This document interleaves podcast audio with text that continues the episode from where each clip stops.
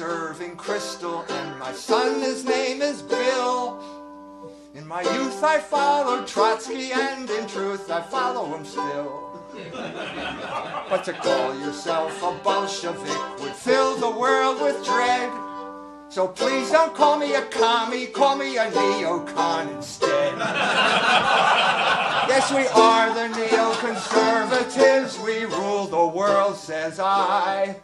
And that dumb goy we call Georgie Boy doesn't understand how or why. Oh, we're marching into Syria, the fun has just begun. Comrade Trotsky would be proud to be known as a neocon. To keep the goyim pacified, we wa- for watching their TV. We let them watch dumb Irishmen like Sean O'Hannity. Bill O'Reilly and Chris Matthews, they can lick our boots and sigh. But to run the New World Order, no dumb Irish need apply. David Frum can excommunicate the paleos from National Review. For to be a neoconservative means to be one of a chosen few. Oh, we're marching into Syria. The fun has just begun. Comrade Trotsky would be proud to be known as a neocon. Hammurabi's tablets got busted during the looting in Iraq. But we're marching into Syria behind George Bush's back. They've got weapons of mass destruction and they got them from Saddam Hussein. They've got weapons of mass destruction. Oh, repeat once more the refrain. They got weapons of mass destruction. Oh, believe me, oh, believe. If you want to know just where they are, they're hidden in Tel Aviv. Oh, we're marching into Syria. The fun has just begun. Comrade Trotsky would be proud to be known as a neocon.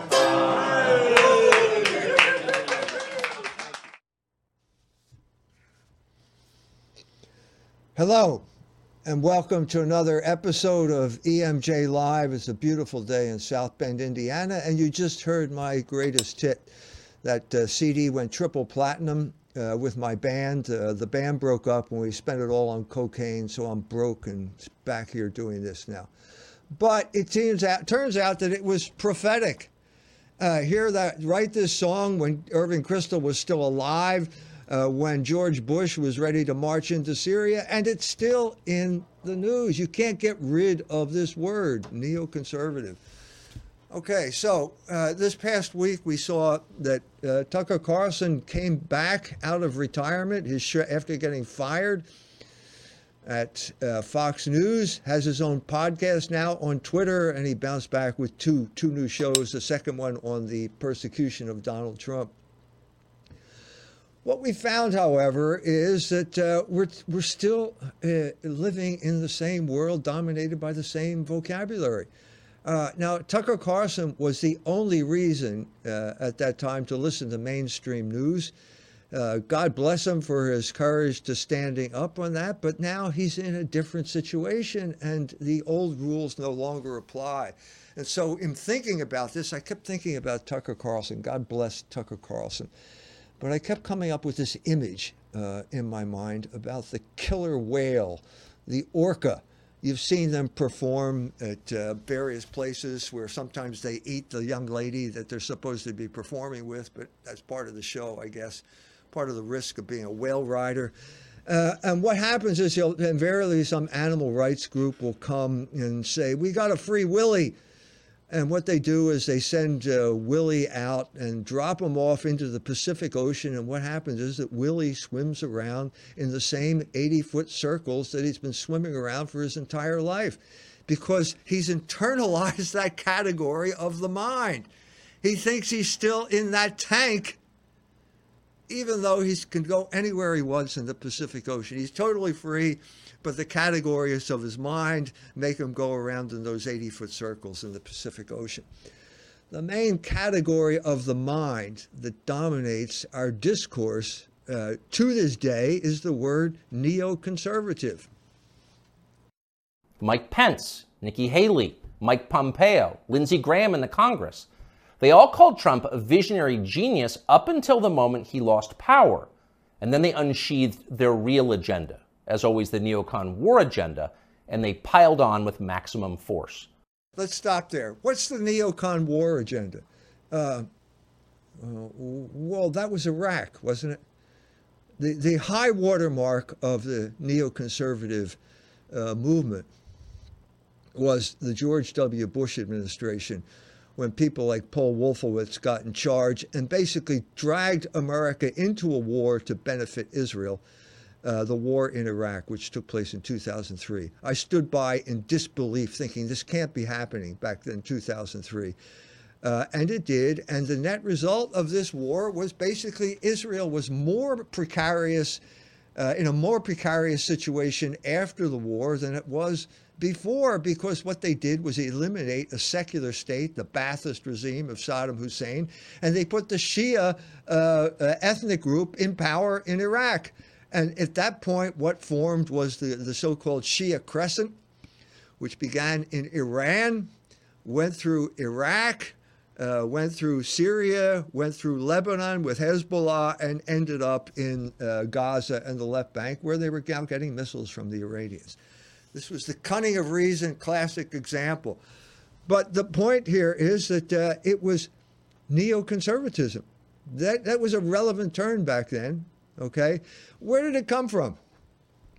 term neoconservative was popularized in the United States during 1973 by the socialist leader Michael Harrington, who used the term to define Daniel Bell, Daniel Patrick Moynihan, and Irving Kristol, the guy I just sang about, whose ideologies differed from Harrington's.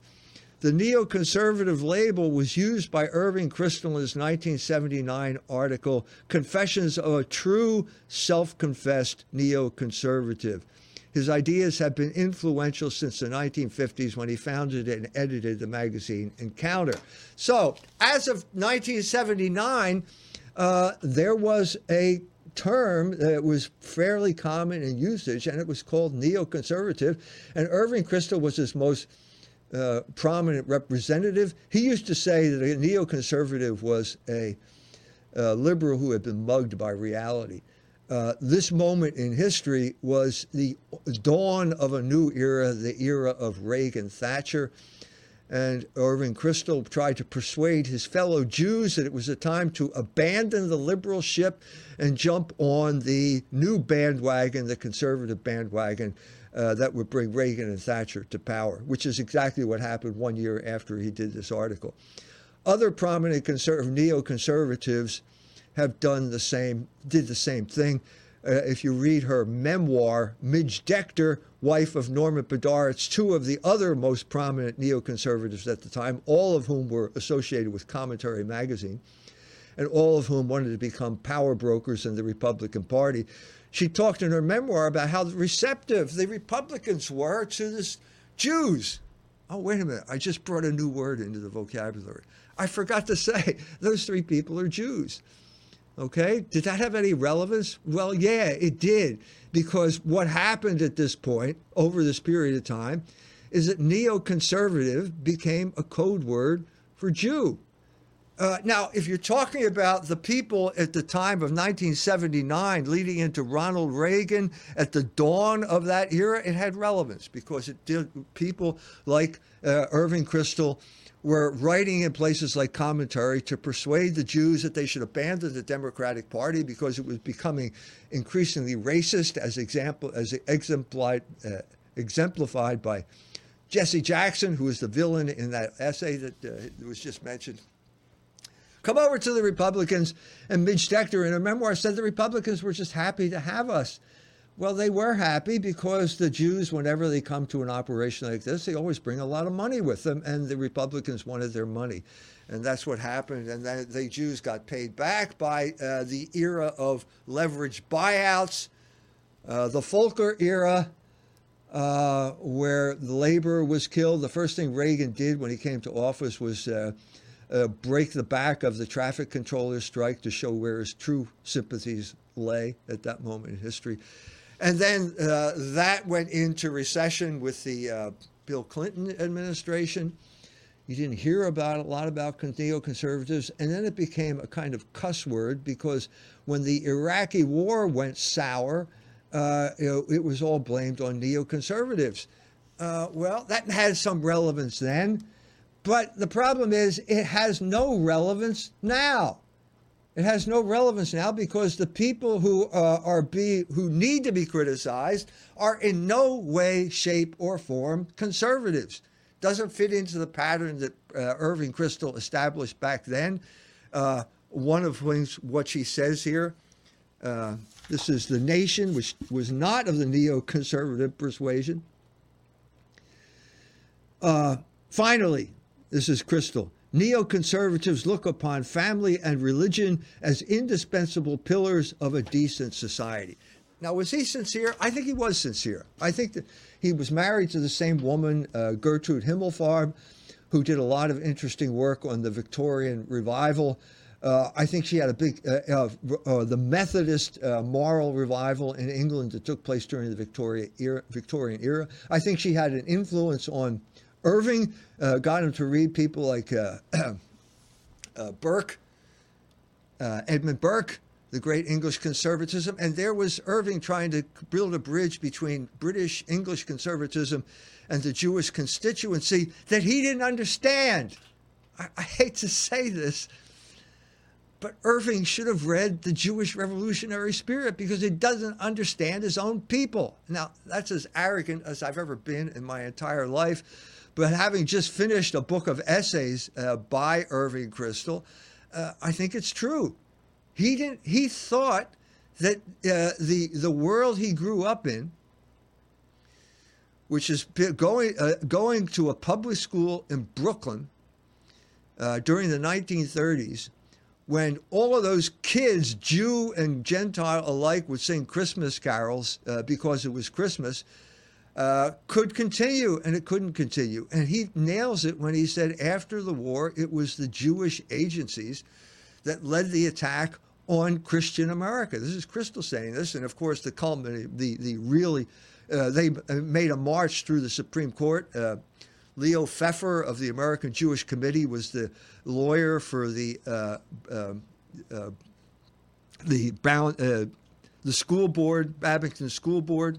Schempp versus Abington School Board, which banned uh, prayer in school, and it went on and on from there. And in a sense, Irving was left behind. But he saw at the moment maybe we'll have a comeback uh, during the 1970s. Uh, and they did in a sense, uh, but now we're way past that as well. We're now into a totally new era. So, but the words still keep being used. Let's give some more examples of the word being used here. These are all, by the way, all people I respect. I'm not talking about anybody here that is not worth listening to. Go ahead, run the next clip. Opinion Poll in Poland, which puts popular support in Poland for Poland actually entering the war in that kind of way at around zero. But neocons never worry too much about that sort of thing. If they can lean on the governments of these countries to do it, they will do everything they can. Okay, now let's stop there for a second. We're talking about right now. We're talking about the yesterday or last week or something like that. If neocons can lean on the government, what's he talking about? Who is he talking about? Let's be specific here because once again, we have this word that is a category of the mind. It's like deplorables when Hillary Clinton's talking about it. It's like secularizing activists, as uh, Bishop Chaput said in a first uh, Things article. Who are these neocons? What's he talking about? Neocons in the Biden administration? There's not a conservative anywhere near the Biden administration. This has nothing to do with conservatives. The only person that he could possibly be talking about is Anthony Blinken. He's the Secretary of State. Now, whether he does it in person or whether he delegates uh, someone else to go to Poland and lean on somebody, uh, that's who we're talking about. Well, Anthony Blinken's not a, a conservative. He's a liberal. The conservatism is dead. It no longer exists as a movement, in spite of what John Zmirak. John Zmirak is the uh, the capo uh, over the empty concentration camp known as conservatism. Uh, everybody left the concentration camp a long time ago, uh, and the, I can date it specifically. It was the date that this happens was Donald Trump got elected president. That was the end of conservatism, because conservatives like Robbie George uh, issued a statement from the bastion of National Review excommunicating him, and then he won, became president anyway. It's over. This word, this word has no meaning anymore. Well, what does? Why do they use it? Well, it's very simple. It's a euphemism for Jew. It's a word, this is the boundary line of acceptable discourse in our day. This is the 80 foot tank. Remember the 80 foot tank that the orcas swimming around in? Well, Tucker's been released into the Pacific Ocean and he's still swimming around that 80 foot circle. And the proof of it is he uses the word neoconservative or neocon. There are there is no such thing. It's over. It's been over for for 30 for at least 20 years now. It's it's has it's a meaningless term. Now, the Jews know this. And so it was I think it was Bill Kristol wrote a funny and it might have been David Brooks. I think now it was David Brooks wrote a funny, I think, uh, column in the New York Times giving the etymology of neocon.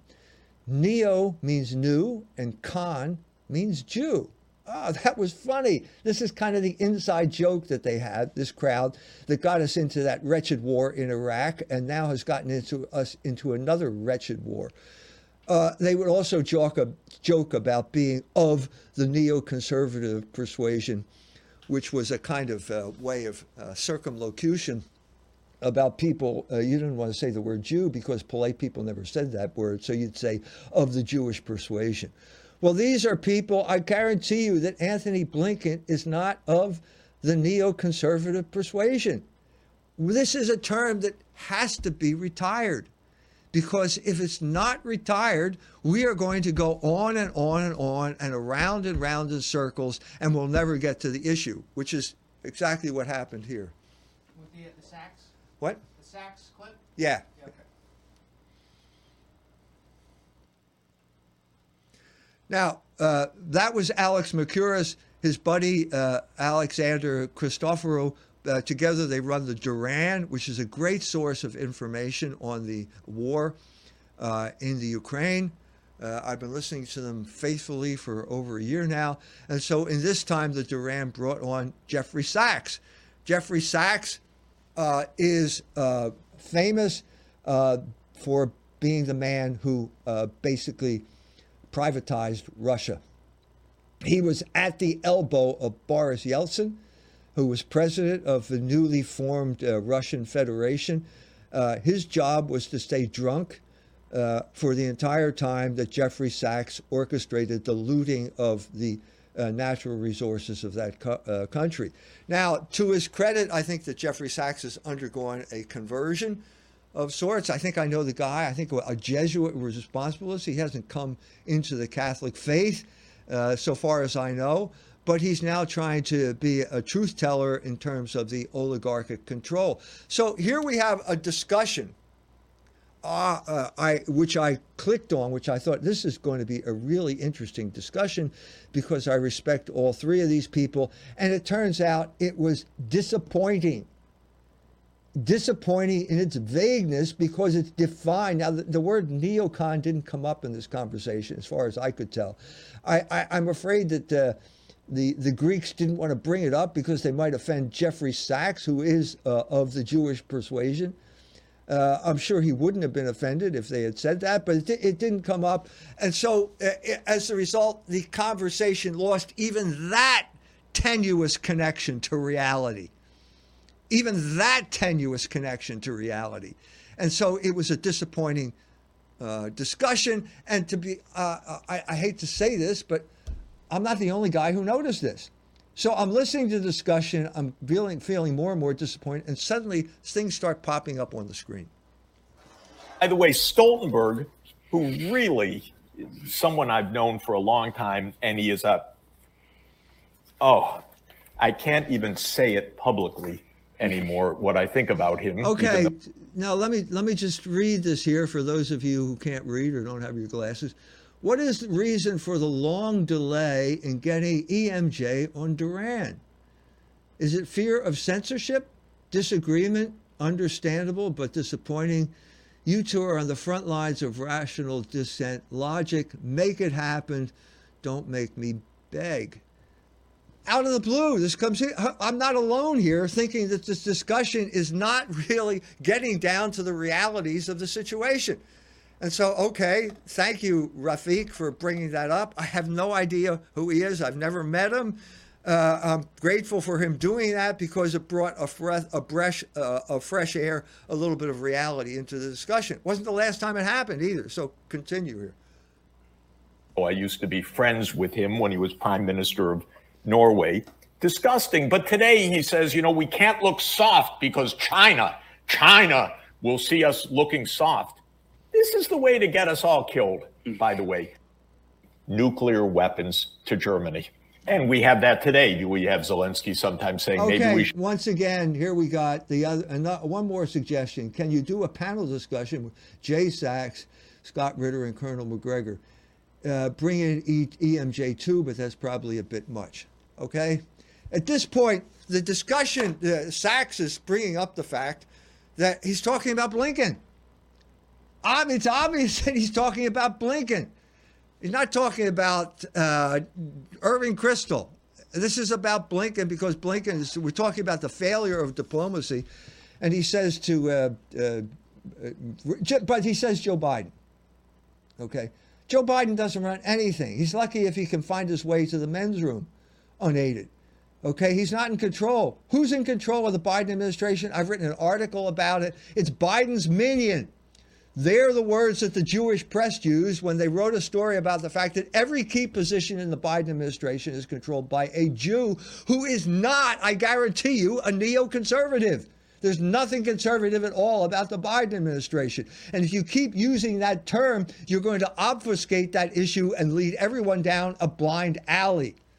Okay, that's precisely what was happening with the discussion. So at one point, Jeffrey Sachs says, Joe, pick up the phone. Well, wait a minute. It's not Joe's business. He's got a Secretary of State to do that. The one thing that characterizes Anthony Blinken is his inability to talk to anyone. He swaggers into the room, and the first thing he says is, I have relatives who died in the Holocaust. Now, as soon as you say that, any diplomatic exchange goes out the window, and you're going to have war. So, what you have is Blinken who uh, was a warmonger in Iraq, uh, uh, formulated the uh, policy for Syria, another war, formulated the policy for Afghanistan, which is a total debacle and rout of American forces who left all this military equipment behind after 20 years of wasted effort, and who is now the main cheerleader for the war in the Ukraine. So, uh, you can find a picture of him shaking hands with Zelensky. And what you're seeing here is basically this is a Jewish operation. It's not neoconservative, it's Jewish. For God's sake, when are we going to start talking honestly? When is T- Tucker knows this? He knows who went after him. He knows the reason he got fired. It was the ADL. Because Megyn Kelly told him, and when he heard that, she, he said, fuck the ADL. So he knows what they're talking about. So is he going to continue to swim around in these 80 foot circles, talk about UFOs. You can you can talk about anything you want, Tucker. So you're going to talk about UFOs and not the ADL? Anyway, one more, one more. What's what's the last? Go, go to that next clip. I think it's just at the end of the one we were dealing with.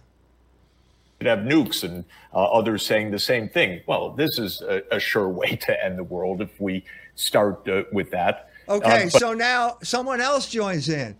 I can only think of E. Michael Jones, an American Catholic professor that talks about the neocons of a particular tribe. So it's not just me, fellas. I mean, I, I hope the Greeks read their own super chats, but the question is are you afraid to talk about the real issues now? The answer is probably yes. Because uh, they are uh, avid to stay on uh, YouTube, and if they go, a- if people go after them, they might lose YouTube. But that's the bind we're all in right now. Uh, but we can't look. We're not going to get anywhere if we keep rehearsing obsolete categories like neocon. We got to break free of this. Otherwise, Colonel Macgregor, I think uh, he, he and I both grew up in the same place. He went to Penn Charter. He's a year older than me. He went to Penn Charter, which is not far from LaSalle High School where I went. Okay. He said that uh, the neocons have their hands on the steering wheel and they're going to drive the car over the cliff. Well, I said that too, but I said it's the Jews who have their hands on the steering wheel, which I think is a more accurate uh, statement of the situation. And we are not going to get anywhere until we start naming names and dealing with categories of reality. Just look at uh, what happened to Robert F. Kennedy's campaign, and you know what I'm talking about. Anyway, that's my rant. Uh, let's hear what you have to say. All right. Uh, now for the chat section of the show. Uh, hi, my name is Mike Bajakis. I'm Dr. Jones' assistant. Uh, call-ins are made via our Telegram channel, and the link is in descriptions for those watching on our various streams. Uh, in the Telegram, we'll call on those who raise their hand, and later in the stream, we're going to read off texts uh, from Cozy. There are no paid super chats. Try to keep questions on subject. Try to keep to one question. Be respectful of time, and whatever you do, do not forget to unmute yourself. All right, let's go to Telegram. Let's see. Future minority. Go go ahead. Hey, Dr. Jones. I just wanted to say thanks for all you do. Appreciate it. Thank you. Thank you. Uh, I wanted to know, in all of your vast knowledge of history, who you would crown, who you'd give the award of the greatest Shabbos Goy of all time to. Thanks. Winston Churchill.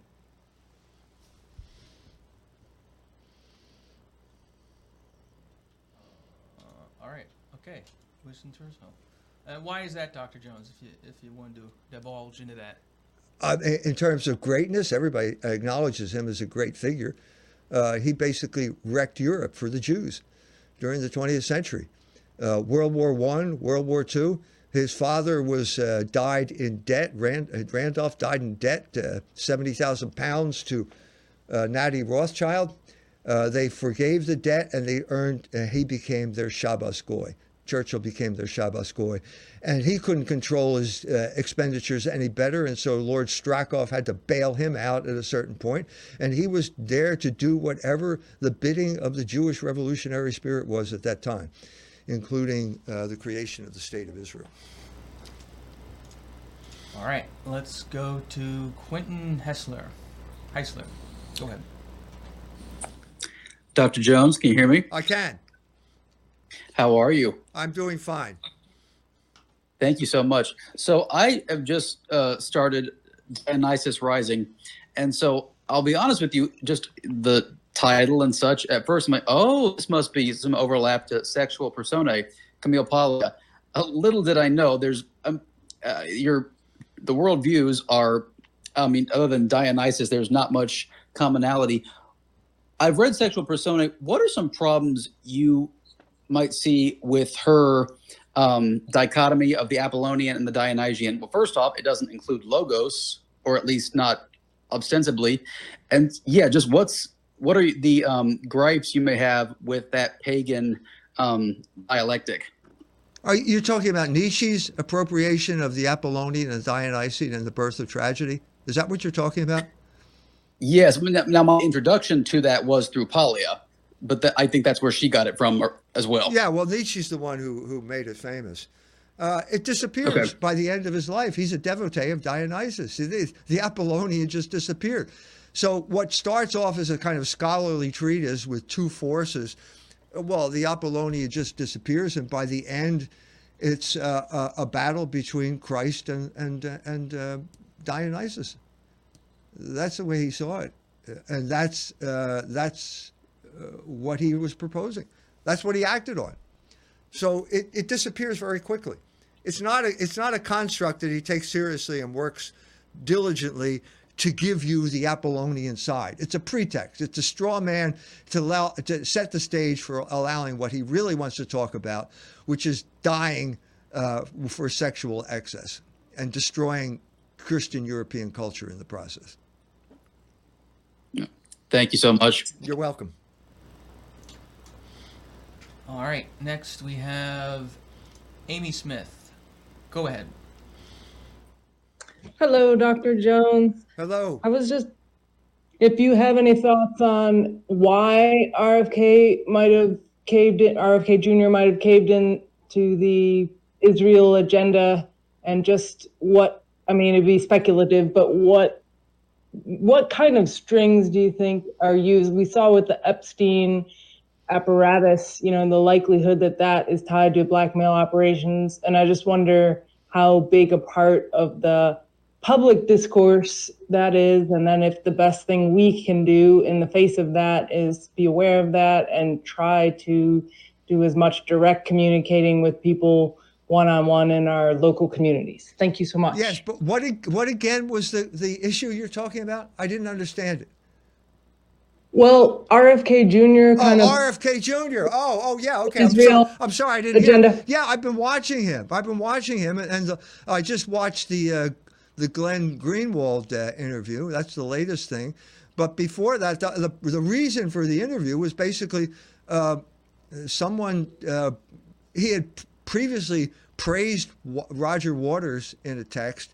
And then suddenly the, the Jew showed up at his door. Uh, Shmuley Boteach, rabbi, shows up at his door and he caves. He, he folds like a cheap suit. He says, I. But why do you think? Why do you think? Because he hasn't thought through his position. That's why. Because he entered. But you don't think he's compromised or blackmailed he, or something? Look, look, he said, I have so many skeletons in my closet that it's not going to be worth right. it for you to talk about. So everybody knows. Okay. everybody knows that.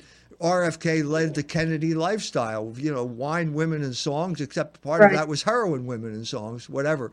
Uh, and we all, we all know that, and we all decided to give him a second chance because if you could avenge your father, the death of your father and your uncle, that would be a great uh, act.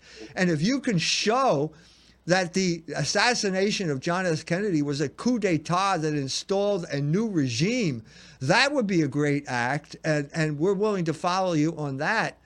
Uh, um, but uh, he didn't do it. So suddenly he realizes, well, wait a minute, I have to have a position on all kinds of stuff. So the first thing he caves in on is abortion. I'm pro choice, he says, because I'm a Democrat. Well, wait a minute. Wait a minute. Was your father pro choice? He had 11 kids, didn't he? Are you telling me that he was uh, somehow uh, uh, arranging abortions at that time? That he would have been in any way, in any conceivable way, pro abortion? The answer is no. That is impossible.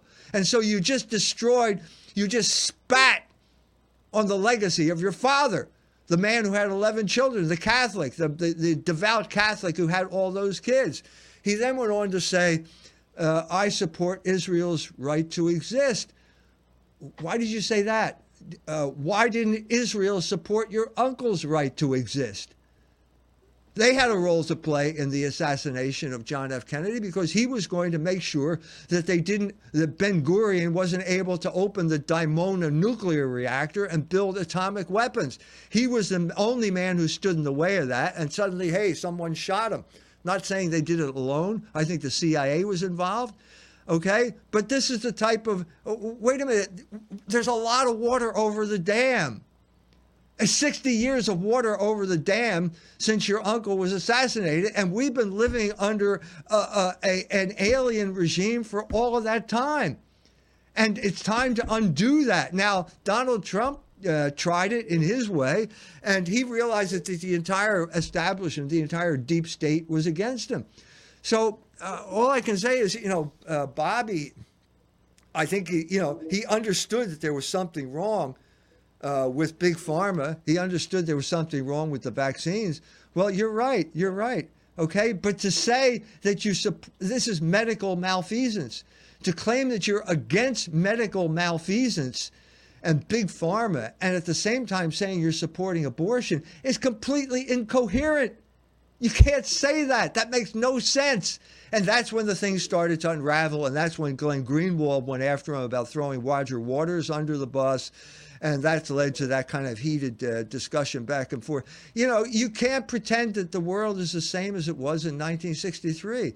We all wish that Kennedy had not been assassinated. We all wish that he could have gone on to collaborate with Nikita Khrushchev and bring peace to the world. But the fact is, it didn't happen, and the people who killed them are now in power. And the people who killed them have been involving us in one war after another to this day, to the war in the Ukraine, where Blinken is ready to take us to the brink of nuclear holocaust in the because he has relatives who died in Auschwitz. Bobby, you're out of your depth. You really have to get in touch with reality. Thank you. God bless. Thank you. All right. Next we have, let's see, Jesse Engel. Go ahead, Jesse. All right, you there, Jesse. Don't forget to unmute. Hi there. Can you hear me? I can. Oh, great. Um, thanks for taking my call. Um, I, I have uh, just a, well, kind of two questions in one, I guess. Um, so, Catholics um, used to be. I'm Catholic, and as I understand it, Catholics used to be able to kind of control the decency of movies. Um, they had some say in what was published, Right. and um, at some point, somehow, I, I imagine you know why. Um, but Catholics lost power in the U.S. And um, I guess one half of my question is, what opportunities do you see, if any, for Catholics to regain control of any aspect of the culture war in America? And in particular, um, for those of us like myself, Catholics who work in jobs where upper management promotes Pride Month, replaces Columbus Day with Indigenous Peoples Day, and and it is kind of seemingly trying to erase Western culture, you know, and, and sort of pushing the new secular Right. religion. What can we do as Catholics in these kinds of jobs, Okay, if okay. anything, to resist Good. and subvert their their efforts? Okay, so the answer, answer to your first question, it happened in 1965. 1965 is the last year of the uh, Vatican Council. 1965 is the year in which the Catholic Church promulgated Nostra Aetate, and in that it says that the Church opposes all forms of anti-Semitism, but never tells us what anti-Semitism is. So what do we go? You do everything that the ADL tells you to do? Uh, we don't know as Catholics because they never defined the term, and they're going to have to do it eventually because what they embarked upon was 60 years of Catholic-Jewish dialogue, as a result of which is they lost every single battle in the culture wars for 60 years, beginning with the collapse of the Legion of Decency.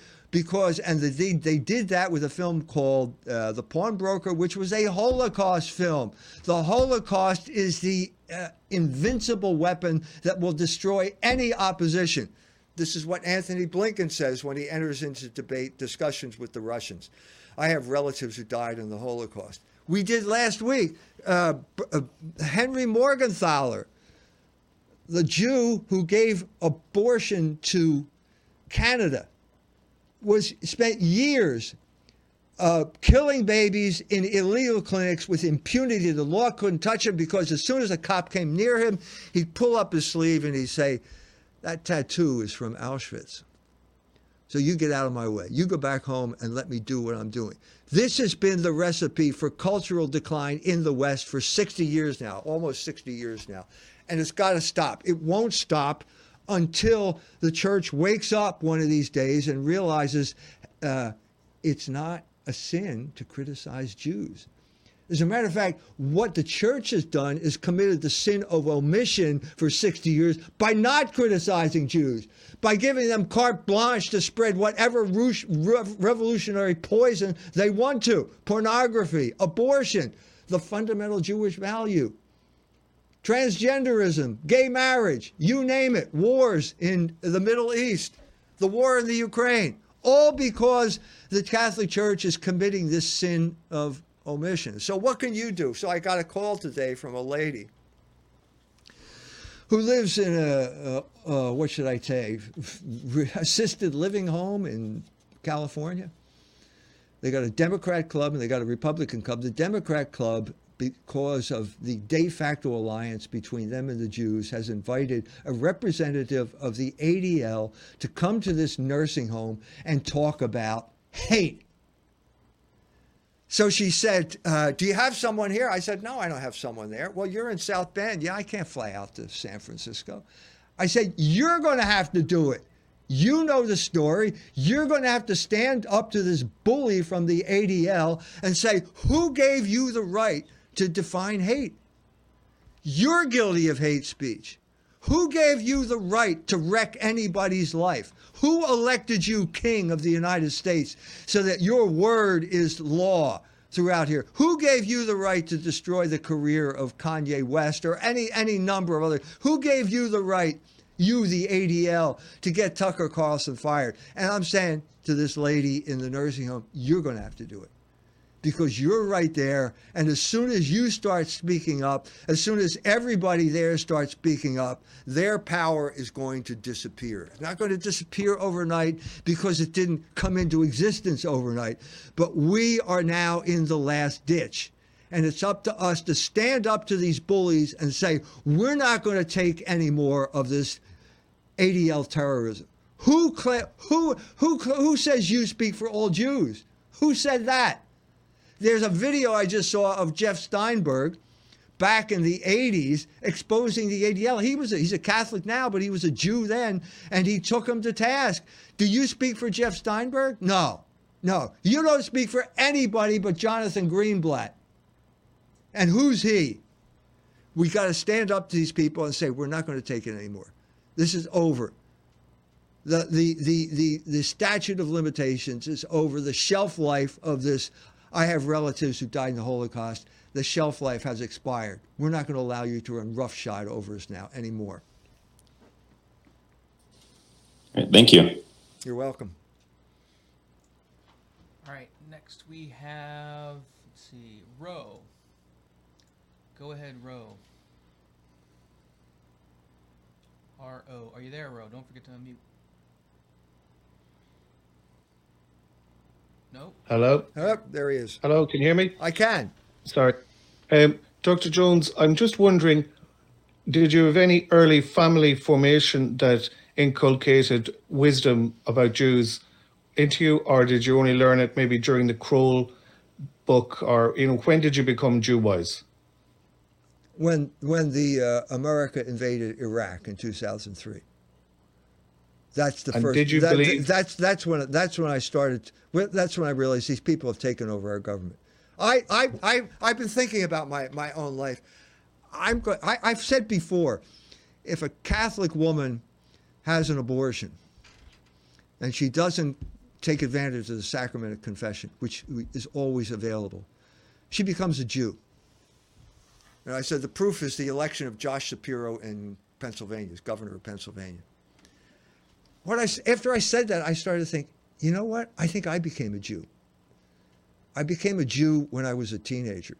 When I was a, a late teenager, when I went to college, there was a Catholic priest there who introduced me to the art world of Philadelphia, which was Jewish.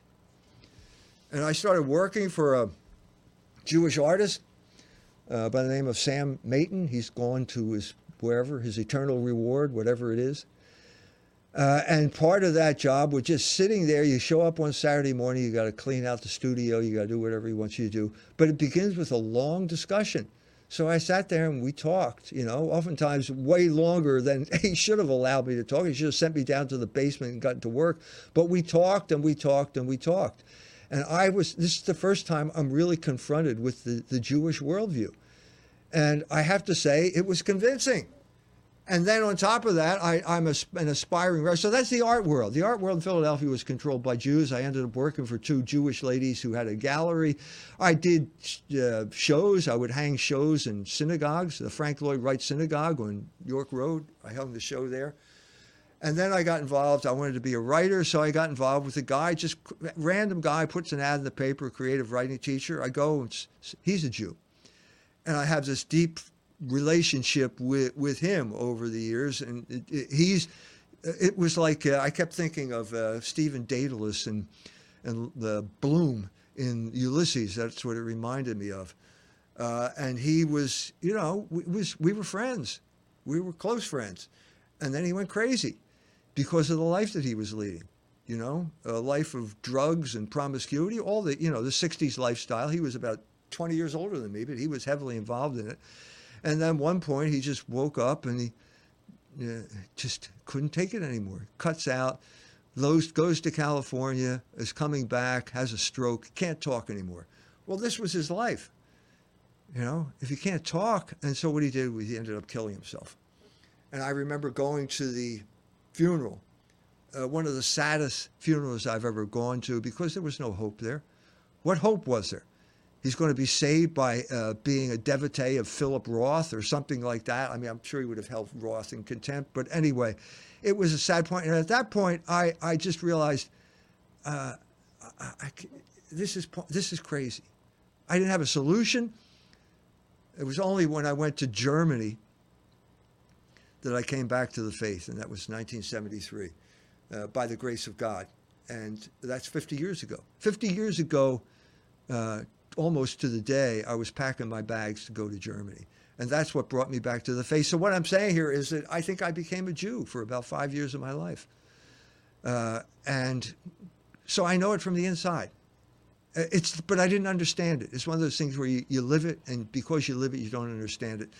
And it was only till 2003, and it was largely because of hanging around with people like Tom Fleming and Paul Gottfried, and people like that, that I understood the word neoconservative because he had created the word paleoconservative.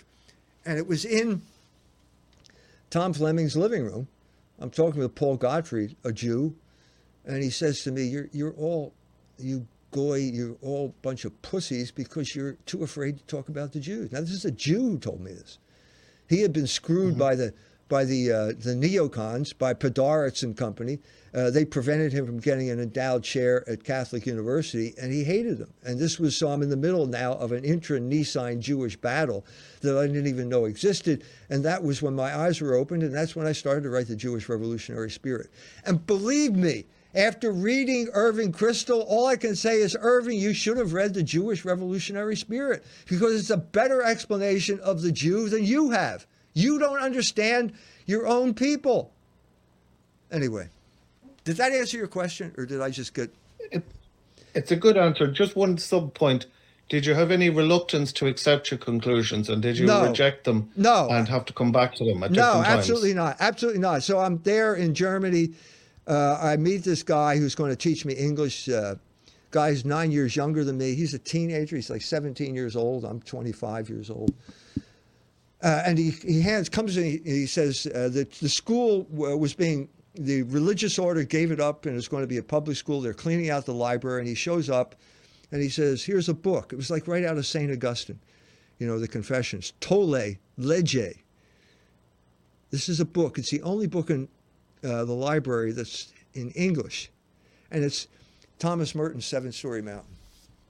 So I read it and I just, on the spot, I just said, he's right and I'm wrong. I just had this conviction that I wanted to be a, a, literary man. I gave that up when they when they lowered Bob Summers into the grave. I said, "This is crazy. I'll never do it."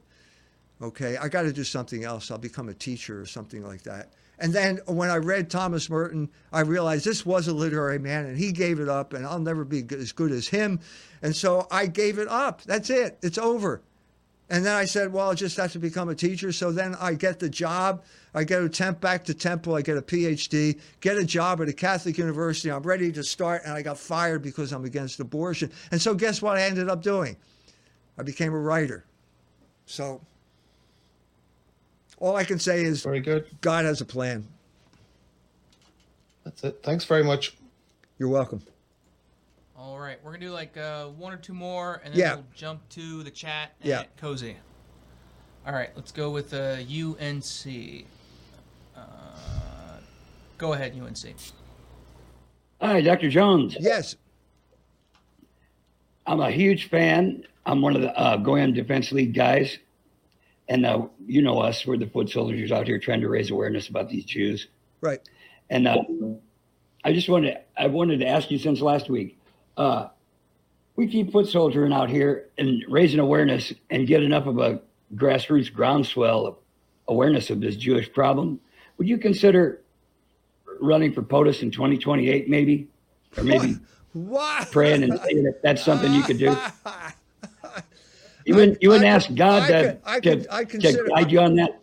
I'd consider running for dog catcher uh, in South Bend, Indiana, and after about two seconds, I'd say, "No, you'll never get you'll never get elected. No, I'm not going to run for president of the United States. No, absolutely not." I'm a, I'm a huge fan. Thanks, Dr. you. Jones. I was Thank born you. and raised in Elkhart, Indiana. I'm right down the road from Elkhart, Indiana, right downstream. Yeah, no. No, I'm upstream. No, I'm downstream. Downstream from Elkhart, Indiana. Thank you. Yeah. Thank you, sir. All right, we'll do uh, one quick more here, and then we'll jump to Cozy. Let's go to um, Rockwell was right. Go ahead, Rockwell was right. Hey, Dr. Jones. It's a pleasure to speak with you. I've been listening to you since 2014, and Right. you've really baptized my intellect. So thank you for that, sir. You're welcome. Uh, I was just going to ask, and it's you know it's it's really surprising that one of the GDL guys just asked a question. But what do you think about shocking, shocking tactics of um, propaganda and persuasion? Because it seems like you don't really get anywhere with with uh, linear, um, you know, linear look, accounts look, of. Uh, how many how many times have I said, don't hand out spears and tell people to charge the machine gun nest? How many times have I said that? Right. I think that the the the the uh, the, the GDL tactics down in Florida led to the most draconian hate speech bill in uh, in American history, and uh, Ron DeSantis signed it into law in in Jerusalem. So, I, Yeah. was was that counterproductive? Well, well, it makes me wonder would would that not have happened anyway at some point? And is it more worthy to have the persuasive flyers, the aesthetically captivating flyers? I mean, who's to say, right? Well, I think we need to have prudence. We need to have prudence, and prudence is not charging a machine gun nest, waving a spear. So uh, I've, I've said this about Operation Rescue in the past. I think we have to be wise as serpents and innocent as doves. Now, what that means in practical circumstances is something we're all going to have to decide. And I'm saying that, uh, you know, prudence is the key. You have to understand the truth and then you have to act on the truth. Don't act unless you understand something. Don't just act out of anger or this sounds like a good idea. I think it has to go deeper than that. Thank you for your answer, and uh, thank you for all your work, Dr. Jones. Thank you. All right, uh, now we go to Cozy. So, guys, on Cozy, start uh, typing in those questions. I'm gonna scroll here a little bit and try to find a good one. Let's see. Um, ah, uh, from Catulus on Cozy. Uh, question, Dr. Jones, uh, what can you say about the protocols of the Elders of Zion? Is it a hoax? Good question. Some people say it is, some people say it isn't. The people, even the people who say it is a hoax, say there must be some element of truth here uh, because it seems so well written and so prophetic. So uh, uh, until I do the work, the research on the work, uh, uh, and write something on it myself, I'm just going to have to leave it at that, that point. All right. Uh, from Zoomer Will, uh, question: What economists outside of the Austrian slash Chicago school could you suggest reading? I don't recommend the Austrian school at all. Uh, it's an ideology. It's Jewish economics. Murray Rothbard's book is Jewish economics. I don't recommend it at all. This is the backbone of libertarianism and the whole cr- uh, crooked operation that Father Sirico runs out of the Acton Institute up in, in Michigan. Uh, the, I don't recommend the Chicago school at all. Milton Friedman is the same type of thing. This is Jewish economics. Uh, it, it, Murray Rothbard said, when we have uh, when we have deflation, my ducats swell. It's like right out of the mouth of Shylock. Okay, there is no one that I can recommend other than Heinrich Pesch.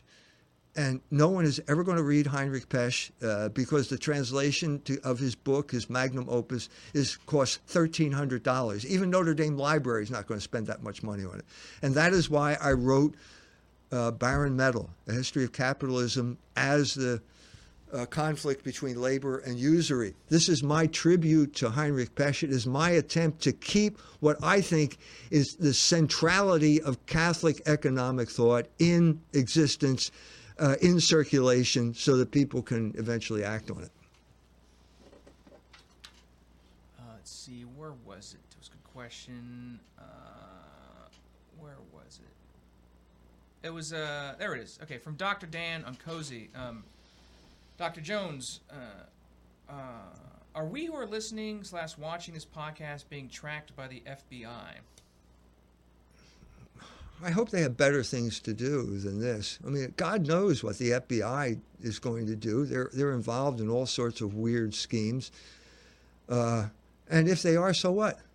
What are they going to do? They're going to arrest me for saying what I said here. Uh, good luck, fellas. Okay, I'll, tell I'll tell you how the FBI works. Okay, you got a small operation like these losers from some trailer park in western Michigan. Uh, they have uh, one 22 rifle. Uh, there are five of them. They have one 22 rifle and three bullets, and they're going to overthrow the government because they get high, smoking dope, and drinking booze, and they start saying all kinds of crazy, the kind of crazy shit that people say when they get drunk or high. So at this point, the FBI becomes involved. They send about a couple agents there, and the agents then provide them with uh, real weapons and explosives, and then they arrest them. That's called it's the Hutaree. The, the group was called the Hutaree, uh, and um the trial went for about 15 minutes. They were all acquitted because of entrapment. They did it again, and this time they, for some reason, they persuaded a jury that it was for real, and so a couple people went to jail on a crazy plot to cap- kidnap Gretchen Whitmer and row her out to the middle of the Lake Michigan. Okay, so you want you can go also to the COINTELPRO operation about against the Black Panthers in um, um, Chicago. They did a movie on it. It's called Judas and the False Messiah, something like that. Watch the movie. Uh, the story is real. Uh, and basically, what did he do? What did he do? He got those people to buy guns. Niggers with guns. That's serious. And so we bought, got them guns, put them in the Kool Aid. They drank it. They uh, put barbiturates in the Kool Aid. They got they fall asleep. The local cops, Chicago cops, come in and they kill them all. What is the common denominator here? It's guns. Read the article in the May issue of Culture Wars about Rainbow Farm and that poor, poor guy. You know, he thought he had the right. He has a rainbow farm. He's growing pot on this farm in Michigan. Uh, he thinks he has the right. It's his property uh, to carry a gun. So he's marching around his property holding a gun. Well, he does have the right to do that. And also, the FBI has a right. They crawl onto the campus in camouflage and they kill him. And nothing ever happens because dead men tell no tales. And they said he lowered his rifle. We'll never know where that happened. That's what the FBI said a friend of mine, a late friend of mine, who was the folk music guy in South Bend, he was in Sa- uh, Notre Dame University. I think it was probably 1965, something like that. Guy, he got long hair. He looks like a hippie. Only a few people. Everybody else is a crew cut at this time at Notre Dame. So a guy in a suit comes up to him and says to him, "Kid, are you a revolutionary?" And he says, "Yeah." And he says, "Come here, kid." He opens the trunk of his car and it's full of guns. And he said, "Kid, pick up a gun." Now, if you want to, if you want to die, okay, at the hands of the FBI, pick up a gun, kid. I'm not. Have I ever said to pick up a gun? Have I ever said anything like that on this podcast? No, I don't believe in it. I don't have a gun. I don't want to give the FBI a license to kill me. This is culture wars. This is a war that's fought in your mind. It has nothing to do with guns.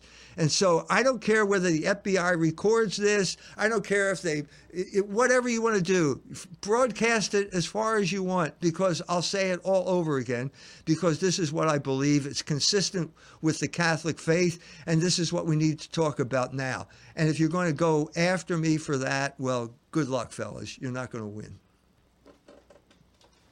Okay, on Cozy from Hate for the Left. Uh, question. Uh, Tucker just called uh, Biden a dictator in his latest tweet. Does God care if America is run by a dictator?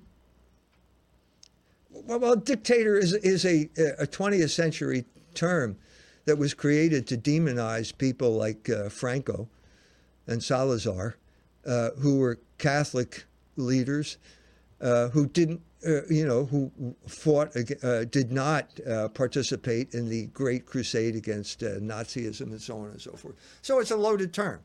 It's a loaded term. Do you believe that? Uh, so the Catholic Church says that it's not going to baptize any particular form of government.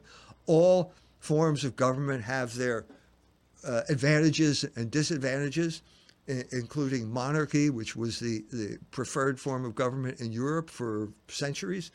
Okay, it's never going to work in America. We've never had that type of thing here.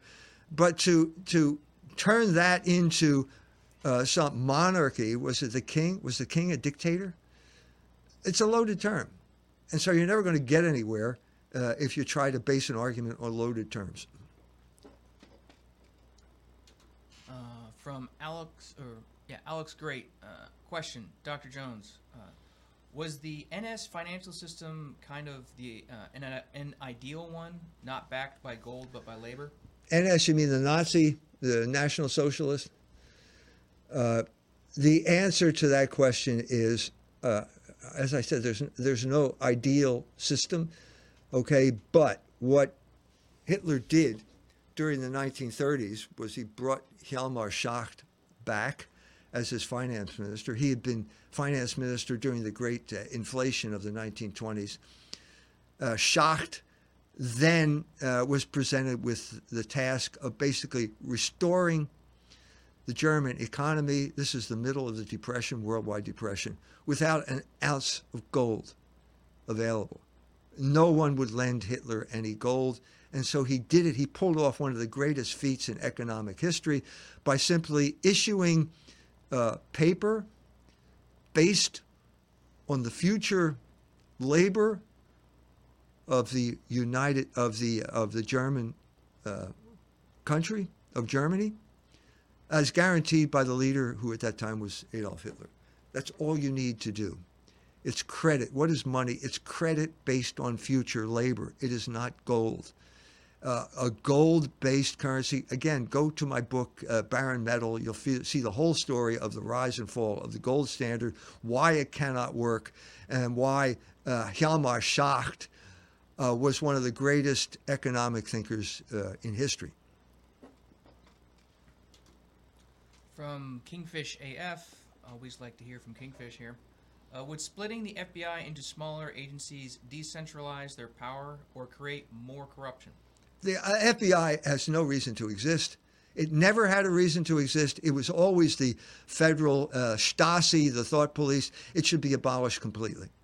It, there's no reason. Law enforcement should be a local operation. Let's, I mean, uh, so you say, oh, well, what about the era of the internet? And what about blah, blah, blah, blah? Well, you know, well, they're not doing anything to solve the real problems on the internet. They're all involved up to their eyeballs in entrapment schemes, basically proposed to them by the ADL and the SPLC. I even, I, it looks as if they kicked the SPLC out. This is why what had uh, dinner with a guy from the FBI who told me that the main problem in the FBI is knowing whether you're dealing with real intel or bullshit.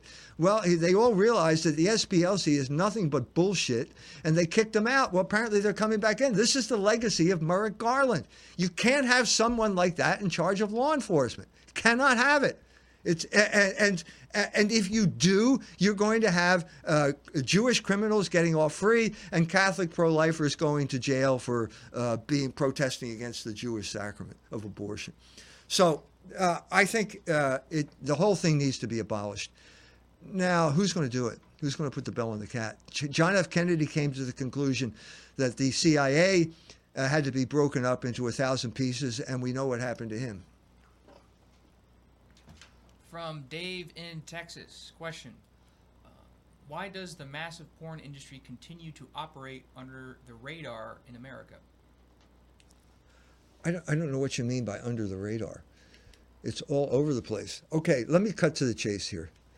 The most significant uh, problem, porn problem distributor is Twitter right now. Uh, I this was before uh, Musk took it over.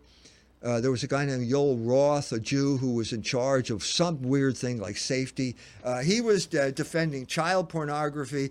When when Musk came in, I was aware of this. I checked on all of those sites, and pornography had disappeared. It had disappeared. Now you had ladies in their underwear or ladies in bikinis advertising their OnlyFans page. And as far as I'm concerned, that's fine. Okay. Musk makes money selling the ads. And if you want to go watch that lady take off her clothes, that's, that's your business. But that changed. And now it's back with a vengeance. It's one of the biggest distributors of pornography. And the vicious, the pernicious thing about this is you never know when it's going to show up. You can do an innocent search, and suddenly there it's it's it's glare. It, this is this has got to stop. Is Elon Musk listening? All the people who have interviewed him with all of their stupid questions. Why is pornography still part of Twitter? That's the question that Trump uh, uh, Musk has to answer. From Juan Diego, uh, Dr. Jones, people who waste their time on homosexual life what is the best way to uh, be redeemed from their sins? Uh, you're redeemed by the grace of God, and and the the optimism that we all have uh, in this regard, the moral optimism, is based on uh, Jesus Christ, who died for our sins and uh, instituted the Catholic Church, and created as the vehicle for, for salvation, and the specific vehicles in that Catholic Church are called the sacraments. And one of the sacraments is confession. First of all, if you're not baptized, you have to become baptized to be a member of that church to take advantage of this. And then after that, once you're baptized, you can uh, receive Holy Communion, which is the bread of life, which will keep you going. It's lembas way bread in Tolkien's Lord of the Rings. That's what it is. It keeps you going when otherwise you would have failed in your quest. Okay? And the other thing that keeps you going is confession, where you can confess your sins. Now, I have a just did a piece, long piece on Nathaniel Hawthorne, which ties together my entire intellectual life because 50, oh, about 50 years ago, maybe 45 years ago, I was writing a dissertation on Nathaniel Hawthorne for my PhD at Temple University. And the big question there was, uh, why was Hawthorne melancholy at the end of his life? Well, I know now why. It's because God took him to not only to this is a man who grew up in New England villages, where a church was a clapboard white building with st- plain windows and no altar, and suddenly God, he wrote the uh, bio, campaign biography for uh, Franklin Pierce, who was his classmate at Bowdoin. Pierce becomes president. He rewards Hawthorne by making him consul in Liverpool. He earns enough money there to take his entire family to Rome. Shows up there in the late 1850s. He had never seen anything like this before. So the other strain that it ties together is beauty. The book I did on beauty, The Dangers of Beauty. Beauty is a transcendental. Beauty puts you in the presence of God. And that's exactly what happened to Hawthorne. He walked into, God brought him not only to Rome, he brought him to St. Peter's Basilica, he brought him inside all the way up to the confessional, pro lingua anglia. He could have gone to confession in English because there's a priest in there, and that's exactly what happens in his fictional account in The Marble Faun, the last novel he wrote. Hilda goes to confession. That's the basis of our optimism. I'm trying to say to people in a hopeless situation, like the people in Ireland and Germany, you know, there is hope because our hope is in the Lord. If you have checked out from going to church of the, the salvific effect of the Catholic Church, it's hopeless. you're not going. You, there's it's a hopeless situation, but with God, there's always hope, and that's for individuals as well. And so, if you have this homosexual inclination, you can overcome it. You may not end up getting married and having children, but you can overcome the temptation to act on that inclination and you can lead a successful life and you can go to heaven if you follow God's plan. All right, it's uh, eight minutes past six. Dr. Jones, one or two more? One, one, one two more. Two more. All right. Uh, from Mark Newcomb, Dr. Jones, what is your favorite movie? Galaxy Quest. And why is that? It's a great movie. It's a, it's it's not it, it's it's just a great movie. He really did a good job there. It was one of the good things that Hollywood did. I mean, I you know, maybe it's not my favorite movie, but I think it's a good movie. All right. Uh, from Catulus, uh, question: uh, Will any country who goes against the international financial system face a brutal war on it? Well, that's what happened. Yeah, so far, that's what happened to Libya when Gaddafi was threatening to create a gold-backed dinar. Hillary Clinton uh, swooped down and killed him. She murdered him, and then they, she and her feminist friends laughed about it. We we we came, uh, we saw he died. they thought that was funny. That's the type of monster that Hillary Clinton is. Anyway, yeah, that's uh, that's the story right now. But uh, it looks as if there's one country where it's not going to happen, and that country is Russia. And it looks to me as if uh, the Ukraine is going to lose this war. So all bets are off. Don't don't invest your money with Larry Fink, Fink at BlackRock, who's going to take over the country when Zelensky wins, because he's not going to win. It's not going to go that way. All right, there we are. Thanks again, everybody. Uh, this is uh, EMJ Live. is every Friday at 5 Eastern Standard Time. Um, make sure you subscribe to Culture Wars Magazine at culturewars.com. May issues out. Uh, and all of Dr. Jones' books can be found on fidelitypress.org. And obviously, subscribe to the Cozy. Follow us on Telegram if you're not. BitChute Gab, all those. I don't have any uh, announcements in any way, shape, or form. So what do you what do you got for us, Doc? See you next week. Right. We'll see you guys next week. God bless.